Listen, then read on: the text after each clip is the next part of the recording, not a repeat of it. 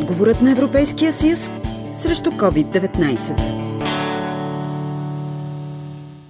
Автобусните превозвачи са сред най-засегнатите вследствие пандемията от коронавирус. Заради обезпечаването на населените места и транспортните връзки, те трябваше да запазят минимални обеми на дейност дори в разгара на кризата. От нейното начало до настоящия момент. Това, което получаваме като помощ е по мярката 60 на 40, съобщи Румен Христов, представител на Националното сдружение на превозвачите за Бургаска област. Първият етап Мярката можеше да се прилага само спрямо персонал, който е в престой а, изцяло или частично. И се получи така, че всъщност хората, които трябваше да обезпечават минималното транспортно обслужване поради липса на пътници, веднъж трупаха загуби на дружество и втори път ние за тях не можехме да кандидатстваме. Сега мярката е леко коригирана и на втория етап, който те първа започва, ние можем да кандидатстваме за всички служители наши, специално за транспорта и още два сектора. От миналия месец всъщност трябва да започне да функционира и допълнителна мярка, която е 290 лева за всеки заед в а, дружествата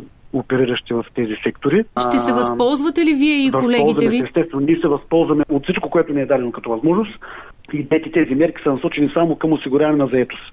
Тази заетост, която ние обезпечаваме посредством държавната помощ частично, за нас в един момент може да се яви като тежест, защото в момента, в който приключи действието на мярката, ние имаме ангажимент като работодатели да запазим работните места за някакъв период от време. И ако, както се очаква кризата продължи по-дълго, в един момент транспортните дружества ще се окажат в изключително тежка ситуация, с ситуация при която ще отчитаме съществен спад на оборотите, а в същото време ще трябва да запазим и заетостта, поради което очаквам нашите браншови представители, които комуникират с властта, да поставят този проблем и да се търси вариант не само да се финансира заетост, а да се потърси възможност за подпомагане на дейността изобщо на дружествата в този сектор.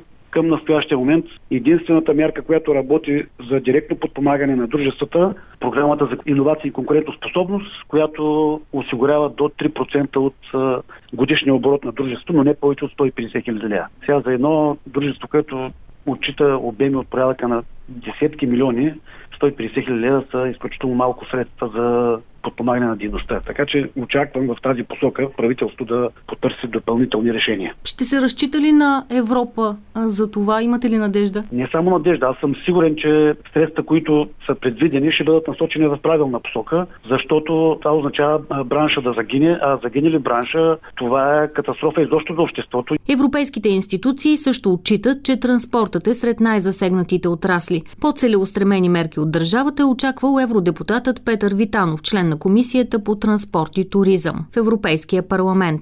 Обръщам внимание, че транспорт и туризъм са два свързани сектора. Ние наистина се справихме първоначално добре с медицинския аспект на кризата. За съжаление, през последните два месеца, точно когато бяхме на прага на започването на летния сезон, който знаете, че на България дава 70% от целият туристически продукт, който пък дава 10% от брутния вътрешен продукт, ни е едно сериозно отстъпление назад, което може би отказа доста чуждестранни граждани първо да прекарат почивката си в България, второ бяха отменени редица чартерни полети, трето държавите въведаха ограничителен режим за пристигащи от България и за пътуване за България. Всичко това доведе до на практика нулев летен сезон, от гледна точка на чужденците, които пък между другото миналото година бяха 9 милиона души, което изправи сектора пред фалит както транспортния, така и туристически. Има ли в момента решения за финансиране и подпомагане на транспортния бранш или те предстоят? Как оттекна това като коментар в евроинституциите? Имаме разбирането, че тези сектори са най-засегнати и трябва специално отношение, а специалното отношение означава повече средства